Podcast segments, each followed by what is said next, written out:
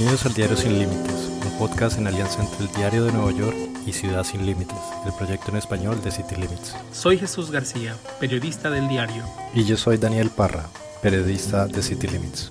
Pues bien, ya hay un ganador de las elecciones que es Joe Biden y así como nosotros lo hemos intentado hacer por varios capítulos, muchos otros medios de comunicación y otros podcasts pues han intentado hablar del rol que jugaron los latinos. Sin embargo, ahora tanto los votantes latinos como organizaciones de latinos están exigiendo que se les incluya más en la política y bueno, pues para hablar sobre cómo estas iniciativas están tomando forma en estos momentos, invitamos a Lisette Escobedo, quien es directora nacional de compromiso cívico para la Asociación Nacional de Funcionarios Latinos Elegidos y Nombrados, NALEO Educational Fund por sus siglas en inglés. Así que bienvenida Lisette y quería empezar este programa preguntándote por esta iniciativa que empezó Naleo y que nos cuentes así específicamente qué está demandando Naleo. Pues esta iniciativa la hicimos en conjunto con otras organizaciones latinas, con Unidos US, con Hispanic Federation, uh, con NHLA, que son todas latinas, uh, organizaciones latinas nacionales. Y lo que pedimos es que se haga representación latina en el uh, gabinete o en la administración del presidente electo Biden. Y eso es para asegurar que nuestras voces sean escuchadas en la administración. Eh, sabemos que los latinos ya son la segunda población más grande de los Estados Unidos, conformamos casi 20% de la población total. Así es que es muy importante que tengamos eh, latinos en la administración, que vengan de nuestras comunidades y entiendan cuáles son eh, los diferentes temas que son de importancia para la comunidad. ¿Nos podrías dar como un poquito más de detalles? Sí, queremos mínimo cinco posiciones en la administración. Ya viene siendo eh, si tiene que ver con el Departamento de Justicia, si tiene que ver con el Departamento de Homeland Security, eh, pero sí queremos, creemos que mínimo cinco posiciones en la administración y eso es porque en la última administración hubo cuatro latinos eh, obviamente nos gustaría mucho más que eso y obviamente estamos, estamos viendo en el equipo de transición de las diferentes agencias que hay más latinos que eso en, en, ese equipo de transición, pero mínimo esta carta que le, que le envió nuestro presidente de la Leo Ricardo Lara, a el comisionado Ricardo Lara, a el, presidente electo Joe Biden, está pidiendo o exigiendo mínimo cinco posiciones en la administración de, en la nueva administración del presidente electo Joe Biden. Lizeth, bienvenida, muchas gracias por estar con nosotros y un poco ahondando en esta iniciativa que me parece importante justamente por la influencia que tiene la comunidad latina en la elección. Ya lo vimos en estados específicos, fue decisiva para que ganara el presidente Joe Biden, presidente electo, y en otros estados, aunque aumentó la votación, bueno, hay una, a la población está, digamos, creciendo. Entonces, un poco para poner este contexto, esta iniciativa que está presentando la Leo, entiendo que son 42 organizaciones a nivel nacional que están pidiéndole estas posiciones. Hablemos un poco sobre lo que significa el 20%, porque piden cinco posiciones digamos, en gabinete, en áreas de primer nivel. Sí, estamos hablando secretarías y quizá alguna otra área de primer nivel cercana a gabinete o a ese nivel. Pero hay otras posiciones que podrían ser claves e importantes y entonces se está pidiendo, digamos, un 20% de funcionarios latinos, un poco para entender por qué es importante ese porcentaje? Ese porcentaje es importante porque, como dijiste, representamos casi 20% de la población eh, total de los Estados Unidos. Ahora, es importante notar que, que dijimos mínimo cinco posiciones en la administración. O sea que nos gustaría ver más otra vez porque los latinos no solo son la segunda población más grande de los Estados Unidos, sino también porque sabemos que tenemos muchas personas muy calificadas que pueden hacer este trabajo. So, nos gustaría mínimo cinco, eh, nos gustaría ver más. Eh, incluso hay otras posiciones que usualmente también monitoreamos como organización, que vienen siendo posiciones a veces más de segundo nivel, posiciones también en el Congreso, cuántos latinos están trabajando para diferentes congresistas, para diferentes senadores. Tenemos programas que incluso siguen a las personas que están trabajando para los senadores y congresistas para ver dónde terminan en su, en su carrera del gobierno. Así es que otra vez es muy importante notar que este es el mínimo que estamos pidiendo simplemente por, eh, por qué tan grande y cuánta influencia tiene nuestra población latina, eh, pero nos gustaría más y, en, claro, a todos los niveles de oficina, incluyendo las posiciones altas del gabinete hasta las, las posiciones que apoyan a esas posiciones en la administración y también las posiciones en el Congreso y en el Senado. Y una parte que me parece sustancial es la parte del sistema judicial, que se está también pidiendo que se integre a más jueces latinos, que ahorita es un porcentaje realmente mínimo. ¿Por qué es importante, Lisette? Es importante tener eh, representación latina y cuando, cuando el presidente electo Joe Biden dijo necesitamos asegurar que las posiciones en la administración eh, reflejen la, la, diversidad de este país. Eso es cierto para todas nuestras instituciones, incluyendo esas instituciones de justicia. Estas son las instituciones que determinan la justicia para no solo para nuestras comunidades, sino también determinan cómo, cómo se van a eh, determinar cierto, ciertos casos que, que se están viendo de diferentes instituciones, ¿no? Cuando vemos a las que se les llama en inglés el lower ¿no? Que siempre, que estaban discutiendo cosas como el censo, que a veces discuten cosas que tienen que ver con inmigración, que tienen que ver eh, diferentes demandas que a veces el gobierno federal trae a los estados. Esas cortes son las que determinan si, si van a parar esa determinación, como vimos con el censo, o si van a continuar o si es necesario que eso vaya a la Corte Suprema. Así es que es muy importante tener personas en esas posiciones que entienden qué es ser latino, qué es vivir la experiencia latina, la experiencia de inmigrante. Así es que usualmente representación de nuestras comunidades es la representación de la diversidad de este país y es necesaria en cada aspecto de cada institución. ¿Nos podrías contar un poco cómo ha evolucionado la representación de los latinos en los distintos cargos a través de, no sé, las últimas administraciones de pronto? La representación de los latinos en las diferentes administraciones de los presidentes que hemos tenido varía, ¿no? Hay ciertas veces Desafortunadamente esta última administración no teníamos mucha comunicación, no por, porque no quisimos nosotros, sino porque intentamos y nunca se nos reciprocó ese intento. Eh, pero en otras administraciones usualmente sí hemos podido tener algún tipo de voz en decir necesitamos esta representación, en decirles estamos monitoreando cuál es la representación y en otra vez asegurar que nuestras voces sean escuchadas. Ahora, lo que ha surgido en, las administraciones presidenciales en, en, los últimos, que serán como 10, 10, 12 años, es que las organizaciones se van coordinando de forma más consistente y más comprensiva en que usualmente se veían esos, esos puestos donde había líderes latinos que tomaban diferentes puestos de gabinetes, etcétera, pero no había un esfuerzo tan comprensivo como el que se ha llevado a cabo en las últimas elecciones. Eh, en, la presidencia del, del, presidente Obama habían conversaciones con las organizaciones para ver, para asegurar esa representación, ¿verdad?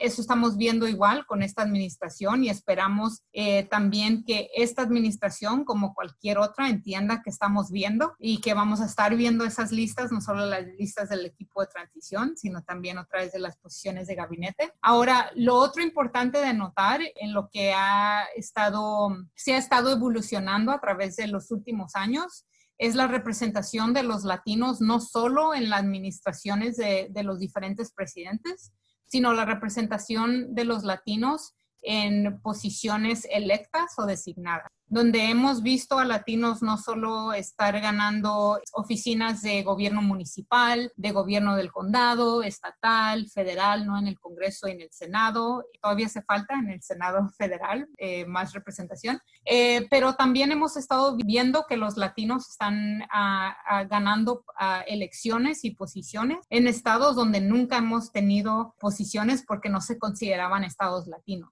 ¿no? Estamos viendo diferentes contiendas en el estado de, Kansas, en Kentucky, en otra vez en, en, lugares donde no, o no hay población latina que es súper grande o no se había considerado antes la población latina en esos, en esos lugares. Y es porque no solo vamos creciendo como población en todo el país, sino también porque estamos viendo que el liderazgo es liderazgo, ¿no? Así es que tenemos latinos que son capaces que son, eh, saben lo que hacen y tienen el potencial de ser líderes, no solo en lugares como mi estado de California, el estado de Nueva York, en Florida, sino a través del país. Ahora, un aspecto que mencionas es este crecimiento y me interesaría saber si ustedes tienen detectado que la mayoría de los funcionarios en los distintos niveles son latinos de segunda, tercera, primera generación. ¿Podríamos hablar un poquito sobre esa parte? Porque es importante para entender cómo estos latinos, aunque tengan un background latino, es decir, su ascendencia sea mexicana, colombiana o cualquier otro país latinoamericano,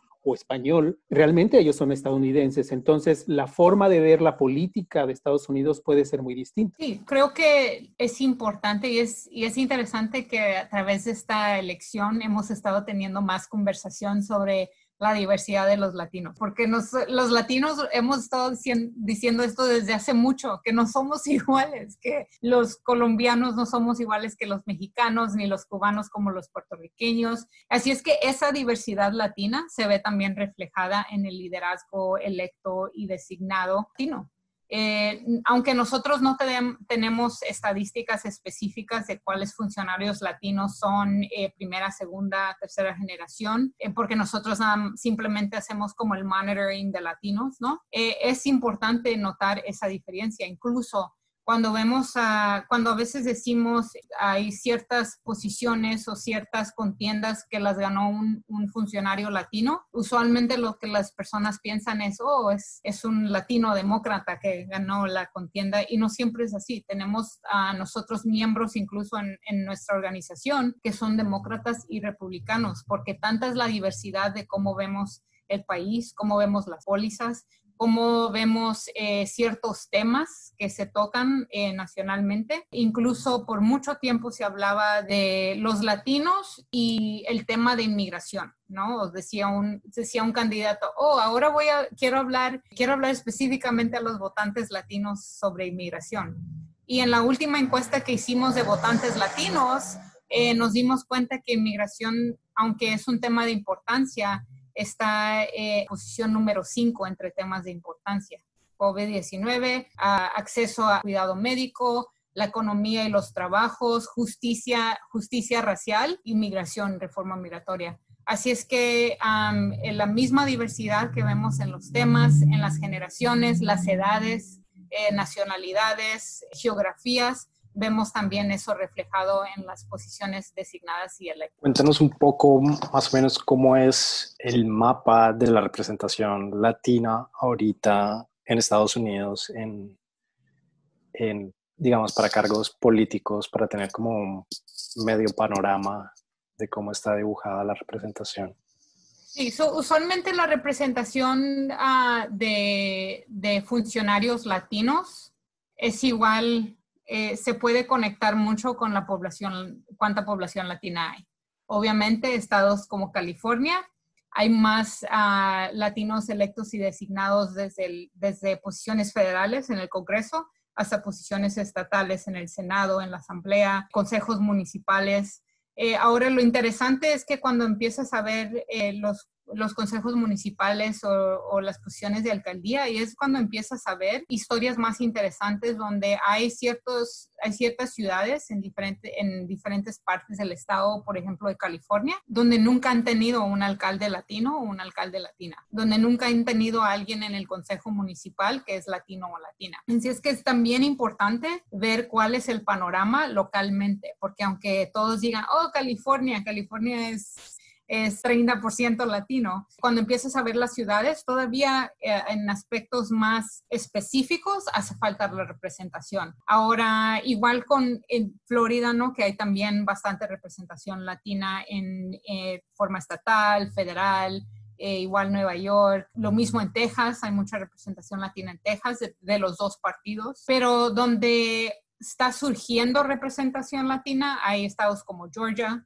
estados como, Kansas, estados como Ohio. Cuando empiezas a, ver el crecimiento de población, el crecimiento de la población latina en estados en el sur, ah, incluyendo Georgia, está más alta que el incremento de población latina en estados como California. So, estaba viendo em, unos datos para Georgia, como vienen las elecciones del Senado, Y había una, una ciudad específica en Georgia donde el crecimiento de los latinos en los últimos 10 años era 100%. Eh, no ves tanto eso en California porque conforme el costo de vida va incrementando, en California los latinos se van a Texas, se van a Arizona. Arizona es otro lugar donde ha estado creciendo no solo la población latina a alto nivel, sino la población joven latina, que es la nueva generación, que es quien está organizando a los votantes, etcétera. Así es que la representación de funcionarios latinos, aunque se ve similar a la población latina en ese estado, hemos estado viendo un incremento más constante y más amplio en estados no tradicionalmente latinos. Lizeth, mencionabas que integran también a funcionarios, bueno, integran funcionarios de distintos, tanto republicanos como demócratas.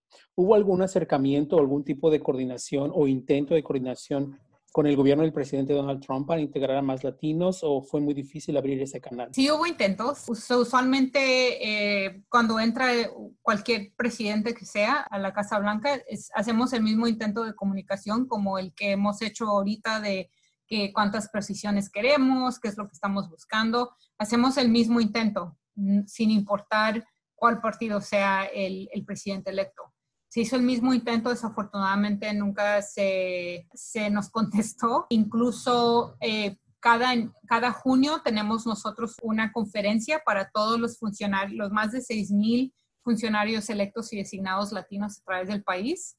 Eh, se le invitó otra vez a la administración, eh, se le invitaba cada año nunca se nos contestó. Aunque teníamos comunicación con ciertos aspectos del gobierno federal, por ejemplo, trabajábamos muy de cerca, muy de cerca con el Buró del Censo para asegurar que todas las comunidades fueran contadas, pero no necesariamente con personas del Departamento de Comercio. Usualmente la conversación era directa con el Buró de Censos. hay muchas agencias federales y a, veces muchas personas no saben esto, pero que, donde los profesionales que están en esas agencias federales aunque haya un nuevo presidente, muchos de los expertos que tienen que ver con las ciencias, con matemáticas, con estadísticas, se quedan en esas agencias porque son profesionales y es el mismo tipo de trabajo sin importar el presidente. Eh, ese es el tipo de comunicación que teníamos más de cerca que con la administración, pero sí hubo intentos. Incluso nuestros miembros que son uh, republicanos seguían involucrándose con la organización sin importar eh, si teníamos esa comunicación, esa vía de comunicación directa con la administración del presidente no. ¿Podrías contar un poco dónde hay como mucha población latina, pero que donde todavía no se logra tener representación política latina? Por ejemplo, otra en California. La población latina es extremadamente grande y sigue creciendo, pero nunca hemos, no hemos tenido eh, una posición en el Senado federal. Así es que otra de, las, de los esfuerzos en los que vamos a estar embarcando y que ya empezamos es eh, la vicepresidenta Harris, era nuestra senadora de California. Lo que pasa es que cuando ella se va a servir como vicepresidenta en la Casa Blanca, se abre esa posición. Cuando el, el gobernador Gavin Newsom entra y, hace un, un, appointment, ¿no? Que dice, eh, esta es la persona que yo, que yo pienso puede, seguir, puede terminar, puede uh, servir el, la segunda parte de este, de este término.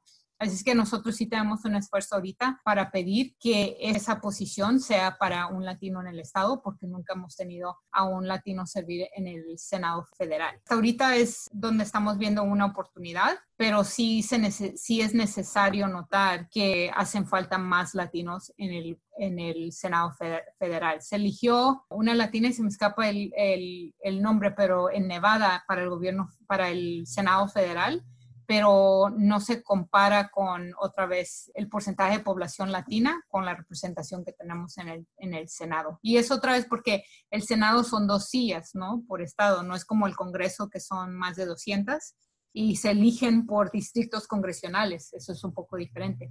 así es que es, ahí yo diría que es donde todavía hace falta más trabajo en estados que son mayormente latinos. Sobre este acercamiento que están haciendo ya con la campaña, con el grupo de transición del presidente electo Biden, se han barajado algunos nombres, incluso está el nombre del fiscal Becerra, si podría ocupar, entre otros. ¿Ustedes como organizaciones están viendo una postura positiva de parte del grupo de transición hacia lo que están proponiendo? Sí, estamos viendo conversación, que es más que lo que, tuvió, que lo que teníamos con la última administración. Incluso em, eh, muchas de, de las personas que están en el equipo de transición son personas que conocemos como profesionales en diferentes ámbitos. Hay personas en, en la lista de los diferentes departamentos, ¿no? Porque tienen, hacen equipo de transición por cada departamento, ¿no? El Housing Urban Development, el Department of Homeland Security, y en cada de esos equipos se han visto personas que los conocemos como expertos en su área, expertos en inmigración, profesores de diferentes universidades con las que hemos trabajado. Así es que estamos optimistas para estas conversaciones porque las conversaciones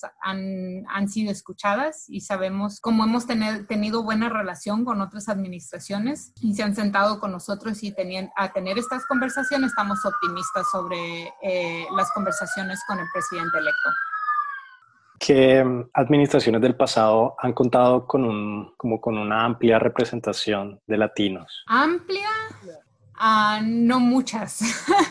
Uh, muchas han tenido representación latina, pero no al nivel al cual está creciendo la población latina. Eh, lo importante notar también es que hay veces que se, mm, eh, se designan diferentes latinos para diferentes posiciones y hay, y hay veces que la comunidad latina dice, no, pero estos no son los temas de importancia para nosotros o esta persona en verdad no nos representa y es porque es la diversidad de los latinos, ¿no? A veces sí tenemos diferentes personas en, en la administración y no necesariamente significa que vamos a tener una agenda que ah, va a ser de cerca eh, una agenda latina. así es que eso es otra como variedad de agregar aquí, porque otra vez somos diversos y no necesariamente significa que porque tenemos representación latina vamos a tener reforma migratoria y vamos a tener todos estos ah, temas latinos que se van a tomar en cada administración. Pero eh, usualmente en las últimas administraciones sí hemos visto esa conversación que han estado sucediendo entre las organizaciones latinas de liderazgo y la administración. Lo otro interesante es que se han ido incrementando el número de organizaciones latinas, ¿no? Y de organizaciones latinas que se están enfocando en los jóvenes latinos que también son parte de esta conversación. Así es que conforme los esfuerzos latinos van incrementando, la la posibilidad y probabilidad de que se incrementen los roles latinos dentro de la administración, dentro de las administraciones presidenciales, se van incrementando. Ahorita que Daniel menciona esto, hay un dato que a mí me parece realmente sorprendente. Ha habido 17 latinos a nivel de gabinetes en administraciones republicanas y demócratas en los últimos 25 años. O sea, eso nos habla de la dimensión de la falta de representación de latinos a nivel gabinete. Cuando referimos gabinete, obviamente es secretarías y, ah, incluso, por ejemplo, posiciones clave en, la Casa Blanca, por así decirlo. Entonces, sí es ya el momento de cambiar eso. Es también importante, y estaba hablando de esto en, en, una, en otro IG Live que acabo de hacer hace un par de minutos, que también es importante que nuestra comunidad entienda que cuando elegimos a alguien, no se termina el trabajo ahí. El trabajo continúa en exigir que las administraciones tengan esa representación latina, que no sea solo la representación otra vez en los equipos de transición, que los equipos de transición usualmente son de forma voluntaria, que juegan un rol como de eh, proveer ah, advice ¿no? a, la, administración eh, nueva, sino también en posiciones de gabinetes. Y sí, como, hemos estado viendo, no hemos tenido muchas posiciones de gabinetes o muchas posiciones de alto rango en, en las diferentes administraciones. Así es que en parte sigue el trabajo que hacemos como organizaciones de exigir estos puestos, de recordarles a las diferentes administraciones presidenciales que jugamos un rol muy importante no solo cuando estamos votando, sino en la población de este país, que otra vez casi somos 20%, pero también nosotros como personas que vivimos y votamos en este país, es importante que también le exijamos a, nuestros presidentes y a, la, administración de, de, los diferentes presidentes que se, vea,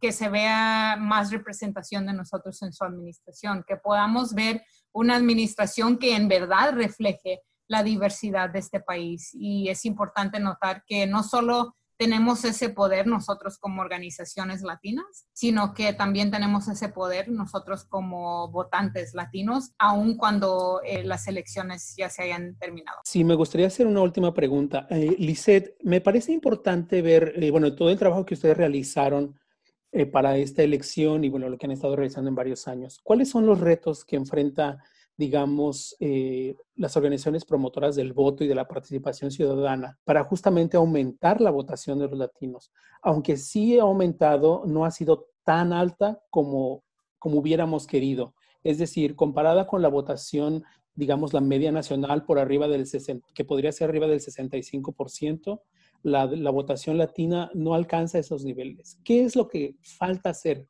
justamente para llegar a esos niveles o acercarnos? Yo creo que es un par de cosas. Es ver las, estoy tratando de buscar una palabra, pero ver la historia dentro de la historia del voto latino o las historias del voto latino. Una que fue que los latinos de edad de 18 a 29 años de edad incrementó 300% esta elección fuimos de a medio millón de votantes, que, y esto es cuando estábamos viendo los datos de la votación temprana, a medio millón en las últimas elecciones presidenciales, a 1.7 millones de votantes latinos entre las edades de 18 a 29 años de edad que habían votado antes del día de la elección.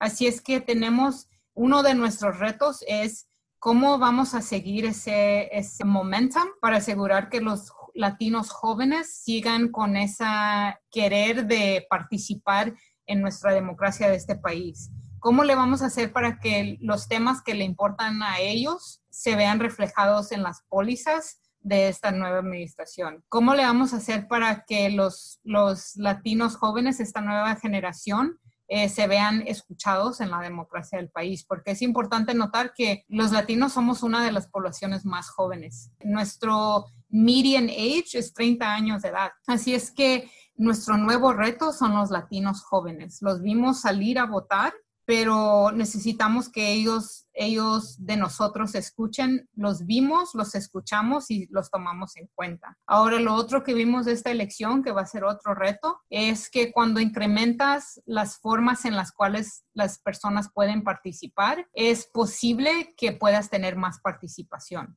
So, vimos una participación alta entre todas las comunidades nacionalmente. Creo que eh, se dijo que el presidente electo Biden fue uno de los, uno de los presidentes que ha recibido la mayor, la, el número más grande de votos en toda la historia del país.